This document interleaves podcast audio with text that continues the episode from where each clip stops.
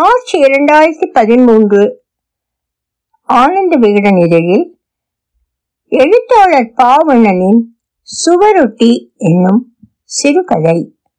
ஒளிவடிவம் Saraswathi Thiyagarajan Boston. விழுப்புரத்தில் அன்று மாலை நிகழ இருந்த கூட்டத்தில் பேசுவதற்காக என் உரையை எழுதி கொண்டிருந்த நேரத்தில் முத்துசாமி கைபேசியில் அவசரமாக அழைத்தான். என்னடா? என்றேன். மச்சான் சீக்கிரமா வாடா. பெரியப்பா போயிட்டாரு. என்று உடைந்து அழுதான். ஒரு கணம் எதுவும் புரியவில்லை. என்னடா சொல்ற? என்று அதிர்ச்சியில் நானும் சத்தமிட்டேன். பெரியப்பா போயிட்டாருடா. என்று மீண்டும் அழுதான். அந்த வார்த்தையை தவிர வேறு எதையும் அவனால் சொல்ல முடியவில்லை. போட்டது போட்டபடி சுலோச்சனாவிடம் விவரத்தை சொல்லிவிட்டு அவர் வீடு இருந்த ஐயனார் கோயில் தெருவுக்கு ஓடினேன். பெரியப்பா பெரியப்பா என்று மனம் அரட்டி கொண்டு இருந்தது ஊரில் பார்க்கும் இடங்களில் எல்லாம் தென்பட்ட சின்ன சின்ன வாசகங்கள் எழுதப்பட்ட சுவரொட்டி வாசகங்கள் தான் எனக்குள் இருந்த கவியனை தூண்டிவிட்டது.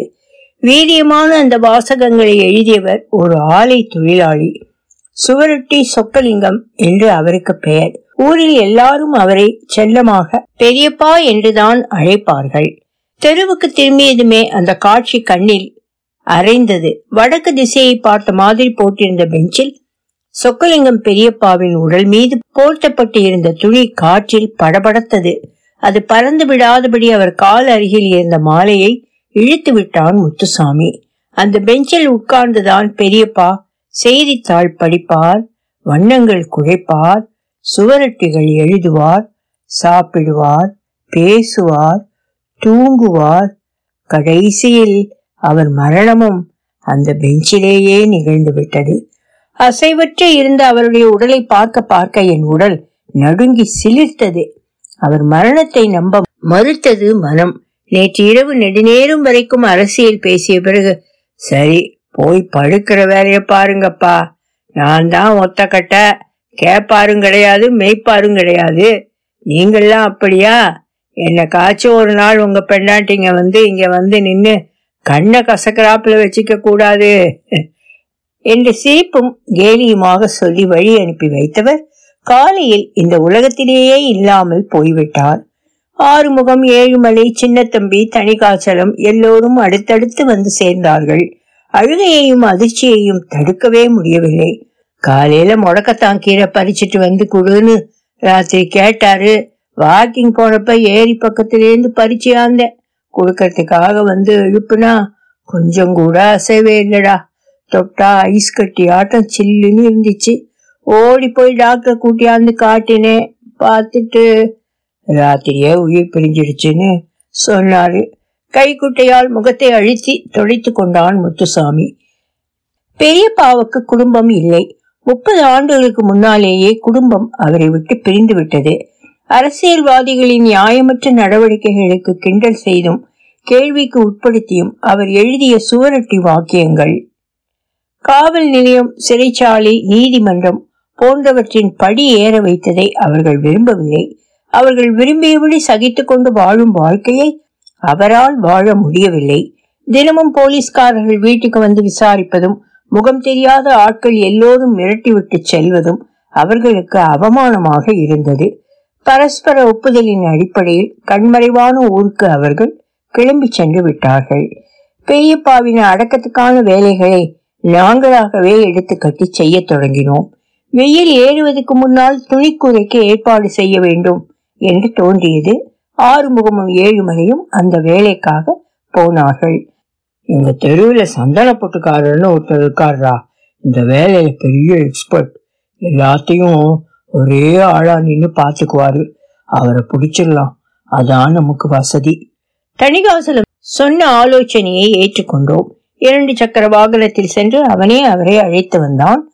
நாளைக்கு காலையில சாம்பல் வாங்குற வரைக்கும் ஏன் பொறுப்பு? எதுக்கும் கவலைப்படாதீங்க என்றார் அவர். அவர் நெருங்கி வந்து பேசும்போது வெற்றிலை வாசம் வீசியது. வங்கியிலிருந்து பணம் எடுத்து வந்து அவரிடம் தந்தான் முத்துசாமி. மின்தகனம் மாலைகள் பறைவண்டி பூ அலங்காரம் பாடை எல்லாவற்றையும் அவர் பம்பரமாக சூழ்ந்து கவனித்தார். கண்ணீர் அஞ்சலி வாசகத்தை எழுதி கொடுக்கும்படி என்னை கேட்டான் முத்துசாமி.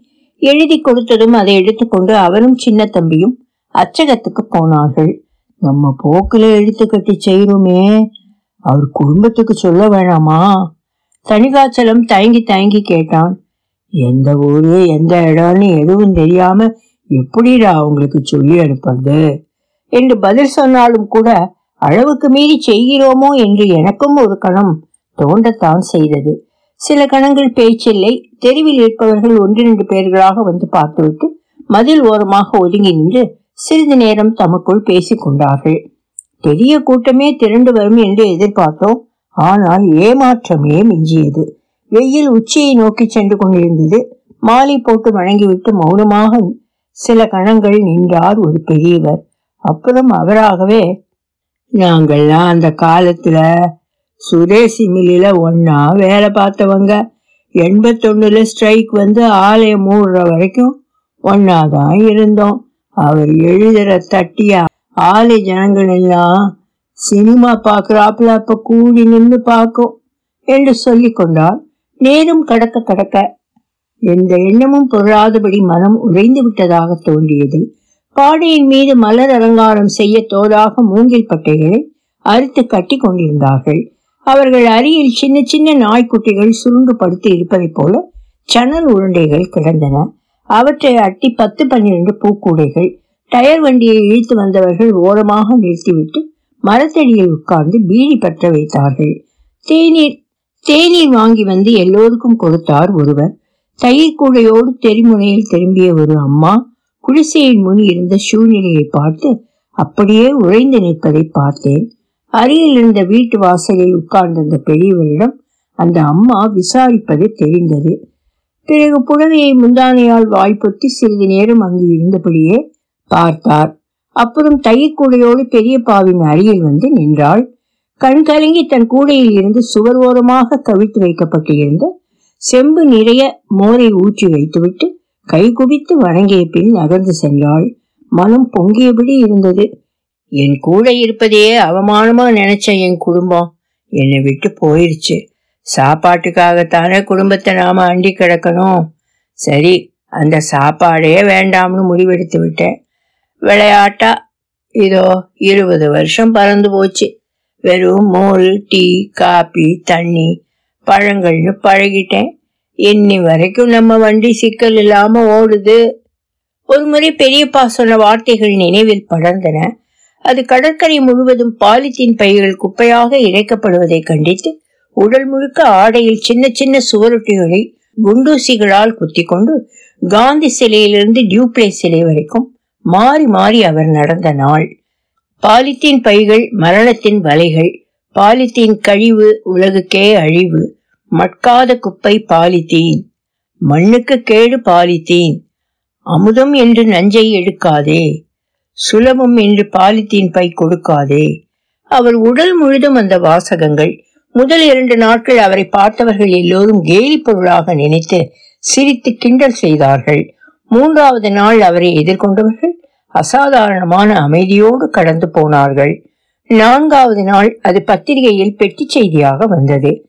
ஐந்தாவது நாள் கடற்கரையோர விற்பனையாளர்கள் அவரை கரையோரம் நடக்க அனுமதிக்கவில்லை. அடித்து விரட்டினார்கள். அதுவும் செய்தியானது. அடுத்த நாள் அவர் அடிபடும் போது தற்செயலாக பார்த்துவிட்ட கல்லூரி மாணவர்கள் குறுக்கிட்டு தடுத்தார்கள். அந்த வார இறுதியில் கடற்கரையில் யாரும் எதையும் பாலித்தீன் பைகளில் விற்கவும் கூடாது வாங்கவும் கூடாது என்றோ உத்தரவை அரசு பிறப்பித்தது. சரியா வந்திருக்கா பாருடா. வண்டியை பூவர் சமரத்தோடும் நிறுத்திவிட்டு வந்த முத்துசாமி சுவரொட்டியை பிரித்து காட்டினாள். தழும்பிய கண்ணீர் துளிகளை விரலால் வழித்து உதறியபடி சரியா இருக்குடா ஒட்டுறதுக்கு சரியான ஆளை பிடிச்சு அனுப்பி வச்சிடு என்றேன். இடைவிடாத பறையலியின் முழக்கத்தில் அடிவயிறு அதிரத் தொடங்கியது. சடங்கு சாங்கித்யம் ஏதாச்சும் செய்யணுங்களா தம்பி? சந்தன புட்டுக்காரர் வந்து கேட்டார். அதெல்லாம் வேணாம் என்றேன். அப்ப கொள்ளி என்று உடனே அடுத்த கேள்வியை கேட்டார் கொஞ்சம் கூட யோசிக்காமல் நானே வைக்கிறேன் என்று சொன்னேன். என் பதிலை அவரை எதிர்பார்க்கவில்லை.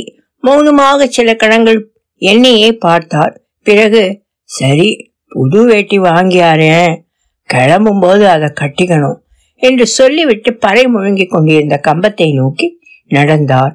பறையை காய்ச்சுவதற்காக குவித்து எரிக்கப்பட்ட எருமுட்டை புகைந்து கொண்டு இருந்தது.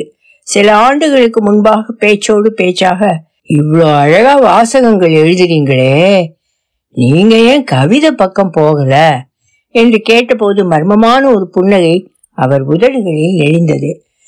என்னாட்டம் கவிதை கிடையாது. சமூக விழிப்புணர்வு தான் நம்ம உலகம். என்று மெதுவாக சொன்னார். அவர் காதோர நரைமொழி வெள்ளி கம்பிகளாக பறந்து கொண்டு இருந்தன. வெளுத்த புருவம் உருண்ட விழிகள் அழுத்தமான மூக்கு. ஆனா நீ எழுதணும். உனக்கு கவிதை வருது. சீக்கிரமா நீ ஒரு தொகுப்பு போடு. அதுக்கு நான் முன்னுரை எழுதுறேன். என்று சொல்லிவிட்டு அவர் சிரித்தது இன்னமும் என் ஞாபக அலமாரியில் இருக்கிறது. இருபது வயதில் சுதேசி மில்லில் வேலைக்காக சேர்ந்தார் அவர். தொழிற்சங்கத்துக்காக வகை வகையான சொல்லடுக்குகளோடு அவர் உருவாக்கிய சுவரொட்டி வாசகங்கள் அவர் மீது மற்றவர்களின் கவனம் குவிய காரணமாக இருந்தன. ஊர்வலங்கள் பொதுக்கூட்டங்கள் வேலை நிறுத்தங்கள் எல்லாவற்றிலும் அவருடைய சுவரொட்டிகள் முக்கியத்துவம் பெற்றன. கவித்துவம் நிரம்பிய சொற்சேர்க்கைகளை அவர் மனம் தன்னிச்சையாக உருவாக்கின. பொய்க்காரணம் காட்டி ஒரு தொழிலாளி வேலையை விட்டு நீக்கப்பட்டதை அட்டி நிகழ்ந்த போராட்டத்தின் போது ஆலிவாசலில் திரும்பிய பக்கமெல்லாம் வண்ண வண்ண மைகளில் அவருடைய வாசகங்களை தாங்கிய தட்டிகள் வைக்கப்பட்டு இருந்ததை சொல்லிவிட்டு பழைய நினைவுகளில் சிறிது நேரம் மூழ்குவது பெரியப்பாவின் வழக்கம். நிர்வாகத்தின் தந்திரத்தால் நீதி தேவதை கண்ணிழந்தாள். வேலையை பறித்தது நிர்வாகம் நேர்மை இழந்தது பரிதாபம். பொய்மையில் வெற்றி முளைக்காது. போலியின் நாடகம் நிலைக்காது. கண்மூடிய கோலத்தில் அந்த பழைய வாசகங்களை அவர் மனப்பாடமாக சொல்லும்போது ஆச்சரியத்துடன் கேட்டபடி பல சமயங்களில் உறைந்து நின்றிருக்கிறேன். அந்த போராட்டம்தான் ஆலையில் அவர் முக்கிய புள்ளியாக மாறியதற்கு வழிவகுத்த திருப்பு முனை. அந்த போராட்டத்தின் காரணமாக வேலையை திரும்ப பெற்ற இளைஞன் சில மாதங்களுக்கு பிறகு நிர்வாகத்தின் கையாளாக மாறி அவருக்கு எதிராக சாட்சி சொல்லி வழக்குகளை சந்தித்து மீண்டதைப் போல பல கதைகளை எவ்விதமான புகார் துணியும் இல்லாமல் சொல்லுவது அவருக்கு மட்டுமே சாத்தியமான குணம். ஆலைக்கு வெளியே பொது வாழ்விலும் தன் சுவரொட்டி வேலையை அவர் தொடங்கிய போது கடுமையான எதிர்ப்புகளையும் ஏளனங்களையும் அவர் சந்திக்க வேண்டி வந்தது. சாலையோர மதுக்கடையை அகற்றுவதை ஒட்டி அவர் எழுதி ஒட்டிய சுவரொட்டிகள் தொடக்கப்பள்ளி எதிரில் வாகன போக்குவரத்து ஒழுங்கை வலியுறுத்தி எழுதப்பட்ட சுவரொட்டிகள் எல்லாமே நியாயத்தின் குரலாக அமைந்தவை. இறால் பண்ணையை எதிர்த்து நிறுத்தாமல் போகிற பேருந்துகளை கண்டித்து புறம்போக்கு நில ஆக்கிரமிப்பை எதிர்த்து பள்ளிக்கூடத்துக்கு சொந்தமான நிலத்தை வளைத்து மதில் எழுப்பிக் கொண்ட அரசியல்வாதியை அம்பலப்படுத்தி என அவர் எழுதிய சுவரொட்டிகள் ஆயிரத்துக்கும் மேல் இருக்கும். இரவும் பகலுமாக ஒரு பக்க வெள்ளைத்தாள்களில் எழுதுவார். மை உலரும் வகையில் வாசலில் அடுக்கி வெயில் படும்படி வைப்பார். பிறகு வாளியில் பசையோடு தெருத்தெருவாக நடந்து அவரே சுவரொட்டிகளை ஒட்டிவிட்டு வருவார் ஒட்டுவதை யாராவது தடுத்தால் அட்டைகளில் ஒட்டி மரக்கிளைகளை தொங்க விடுவார் விசாரணை என்கிற பெயரில் காவல் நிலையங்களுக்கு அவர் அழைக்கப்படுவதும் அடிபடுவதும் வாடிக்கையான விஷயங்களாகிவிட்டன. பெரியப்பாவின் முகத்தில் வந்து உட்கார்ந்த ஈக்களை விரட்ட நெருங்கி சென்றபோது காதோரமாக கன்னத்தில் ஒட்டி கொண்ட அட்டையைப் போல தெரிந்த கரிய தையல் தழும்பின் மீது பார்வை பதிந்தது. ஸ்டேஷனில் ஒருமுறை இழுப்பு நிக்கரோடு நிற்க வைத்து இன்ஸ்பெக்டர் அறைந்ததில் தடுமாறி பக்கவாட்டில் சாய்ந்த போது அருகில் இருந்த அலமாரி கைப்பிடியில் மோதி கிழிப்பட்டதில் உருவான காயம். இன்னும் மார்பில் முதுகில் தொடையில் தோளில் பல தழும்புகள் ஒவ்வொன்றுக்கும் ஒரு கசப்பான பின்னணி இருந்தது. பற்றற்ற குரலில் அவர் சொன்னது எல்லாம் நினைவில் பொங்கி அலைமோதின. இந்த நாட்டுல கெட்ட வார்த்தைங்களை பேசுறதுல ஒரு போட்டி வச்சா போலீஸ்காரங்களுக்கு தான் முத மெடல் கிடைக்கும் என்று விரக்தியான செழிப்போடு பெரியப்பா சொன்ன வார்த்தைகள் காதரிகள் மீண்டும் ஒலிப்பது போல இருந்தன. ஆற்று மணல் கொள்ளையை அம்பலப்படுத்தி அவர் எழுதி ஒட்டிய சுவரொட்டிகளால் சமீப காலமாக அதிகார தரப்பின் எதிர்ப்புகளும் ஆத்திரமும் ஒட்டுமொத்தமாக அவர் மீது குவிந்தன. ஆனால் அவரை யாருமே பொருட்படுத்தவில்லை. வழக்கமாக ஸ்டேஷனுக்கு வர சொல்லி நடைபெறும் விசாரணை கூட நடைபெறவில்லை. பத்து நாட்கள் கழித்து ஏரிக்கரை பக்கம் வாக்கிங் போனவரை அறிமுகமில்லாத ஆட்கள் அடித்து தள்ளிவிட்டு போய்விட்டார்கள். பெரியப்பா மயங்கி கிடந்த தகவலை அந்த பக்கமாக ஆடி ஏற்றிக்கொண்டு சைக்கிளில் போன சாயிபு ஒருவர் சொன்ன பிறகுதான் ஊர்க்காரர்களுக்கு தெரிய வந்தது. ஒரு மாதத்துக்கு மேல் மருத்துவமனையில் சேர்த்து மருத்துவம் பார்த்த பிறகுதான் பிழைத்து வந்தார். நடமாடும் நிலைமைக்கு திரும்ப மேலும் சில வாரங்கள் பிடித்தன. ஒரு ஆளை கூடவா அடையாளம் தெரியல. நல்லா யோசிச்சு சொல்லுங்க பெரியப்பா என்று பலமுறை விசாரித்து விட்டோம். அவரிடம் இருந்து ஒரு வார்த்தை கூட பதிலாக கிடைக்கவில்லை. எடுத்துடலாமா? சந்தன பொட்டுக்காரர் நெருங்கி வந்து அடங்கிய குரலில் கேட்டார். குடிசையின் பக்கவாட்டு சுவரை அட்டியபடி சாக்கு திரைமறைவில் இரண்டு குடங்களில் தண்ணீர் இருந்தது. ஒரு பானை தண்ணீரை தலையில் ஊற்றிக்கொண்டேன் தலையை துவட்டி கொள்ள முத்துசாமி துண்டை கொண்டு வந்து கொடுத்தான். கட்டிக்கொள்ள புது வேட்டியை கொடுத்தார் சந்தன பொட்டுக்காரர். நாங்கள் ஆறு பேர் தெருக்காரர்கள் ஆறு பேர். அவ்வளவுதான் கூட்டம். மனபாரத்தால் எங்களால் அழக்கூட முடியவில்லை. பெஞ்சில் இருந்த அவரை ஒரு சிலையைப் போல தூக்கி வந்து பூ அலங்காரத்துக்கு நடுவில் இருந்த பாடையில் கிடத்தி பூப்பல்லக்கை தூக்கி வண்டி மீது வைத்தோம். கயிற்று உரியில் வைக்கப்பட்ட கொல்லிச்சட்டியை கொண்டு வந்து என் கையில் கொடுத்துவிட்டு சென்றார் சந்தன பொட்டுக்காரர் பறையிலே அதிர்ந்தது வண்டி நகர்ந்தது. வாசலில் நின்று வேடிக்கை பார்த்தார்கள் மக்கள். பத்து வருஷங்களுக்கு முன்னால் என் கவிதையை பாராட்டி அவர் சொன்ன வார்த்தைகள் ஒவ்வொன்றும் திடீரென துல்லியமாக நினைவில் மோதின. அன்று முதல் ஒவ்வொரு கவிதைக்கும் என்னை அவர் பாராட்டி கொண்டே இருந்தார். அந்த வார்த்தைகள் அந்த உணர்ச்சிகள் அருவி போல நினைவுகளில் பொங்கி வழிந்தபடி இருந்தன. தகன மையத்தில் இறக்கி வைத்ததும் இரும்பு தண்டுகளால் இணைக்கப்பட்ட மின் பலகைக்கு பெரியப்பாவின் உடலை மாற்றி வைத்தார்கள். பதிவு வேலைகளை வேக வேகமாக முடித்துவிட்டு ரசீது வாங்கி வந்தான் முத்துசாமி. சம்பிரதாயமாக கொல்லிச்சட்டியை பெரியப்பாவின் காலடியில் வைத்துவிட்டு சுற்றி வரச் சொன்னார் சந்தன பொட்டுக்காரர் மூன்று சுற்று முடிந்ததும் காலை தொட்டு வணங்கச் சொன்னார். பிறகு மாலைகள் அகற்றப்பட்டன. கடைசியா ஒரு தடவை மூஞ்சிய பார்த்துக்கிறவங்க பார்த்துக்கங்க. நாங்கள் பார்த்து கொண்டு இருக்கும் போதே மின்னல் வேகத்தில் அந்த முகத்தை துணியால் மூடிவிட்டு சந்தன பொட்டுக்காரர் விலகிக் கொள்ள அருகில் நின்றிருந்த மின்மயான பணியாளர் தண்டவாள அமைப்பின் மீது பலகையை பொருத்தி விசையை அழுத்தினார். சத்தத்தோடு உயர்ந்த உலைக்கதவின் இடைவெளிக்குள் பலகை முன்னகர்ந்து பெரியப்பாவின் உடலை கிடத்திவிட்டு போன வேகத்தில் வெளியே வந்ததும் உலைக்கதவு மூடிக்கொண்டது. வெறுமையா வெறுமையான பலகையை கண்டதும் இதயம் உச்ச வேகத்தில் துடித்தது. ஆறுமுகமும் ஏழுமலையும் சத்தம் போட்டு அழுதார்கள். காலையில வந்து ரசீதை காட்டி சாம்பலை வாங்கிக்கலாம். பணியாளர் சொல்லிவிட்டு மேடையிலிருந்து இறங்கினார் கொடுக்க வேண்டிய பணத்தை கொடுத்து எல்லோரையும் அனுப்பிவிட்டு திரும்பினான் முத்துசாமி. வெளியே வந்து தகர மையத்தின் மதிலை அட்டி இருந்த அரச மரத்தடியில் காணப்பட்ட சிமெண்ட் பெஞ்சில் உட்கார்ந்ததும் அவன் வெடித்து அழ ஆரம்பித்தான். சில நிமிடங்கள் பைத்தியம் பிடித்து குழம்பி விட்டது போல மனம் மரத்து போயிருந்தது. காலையில ஆறு மணிக்கெல்லாம் நான் வந்து சாம்பலை வாங்கி வைக்கிறேன். ஏதாச்சும் வண்டியோட வந்தீங்கன்னா திருக்காஞ்சிக்கு போய் கரைச்சிட்டு வந்துடலாம் என்று சொல்லிவிட்டு போனார் சந்தன பொட்டுக்காரர் பெரியப்பாவை நினைத்த போது பொங்கிய வருத்தத்துக்கு அளவே இல்லை. அவருடைய உண்மையான மரணம் பல ஆண்டுகளுக்கு முன்னாலேயே நிகழ்ந்து விட்டது. இன்று நிகழ்ந்தது வெறும் உடல் மரணம்தான்.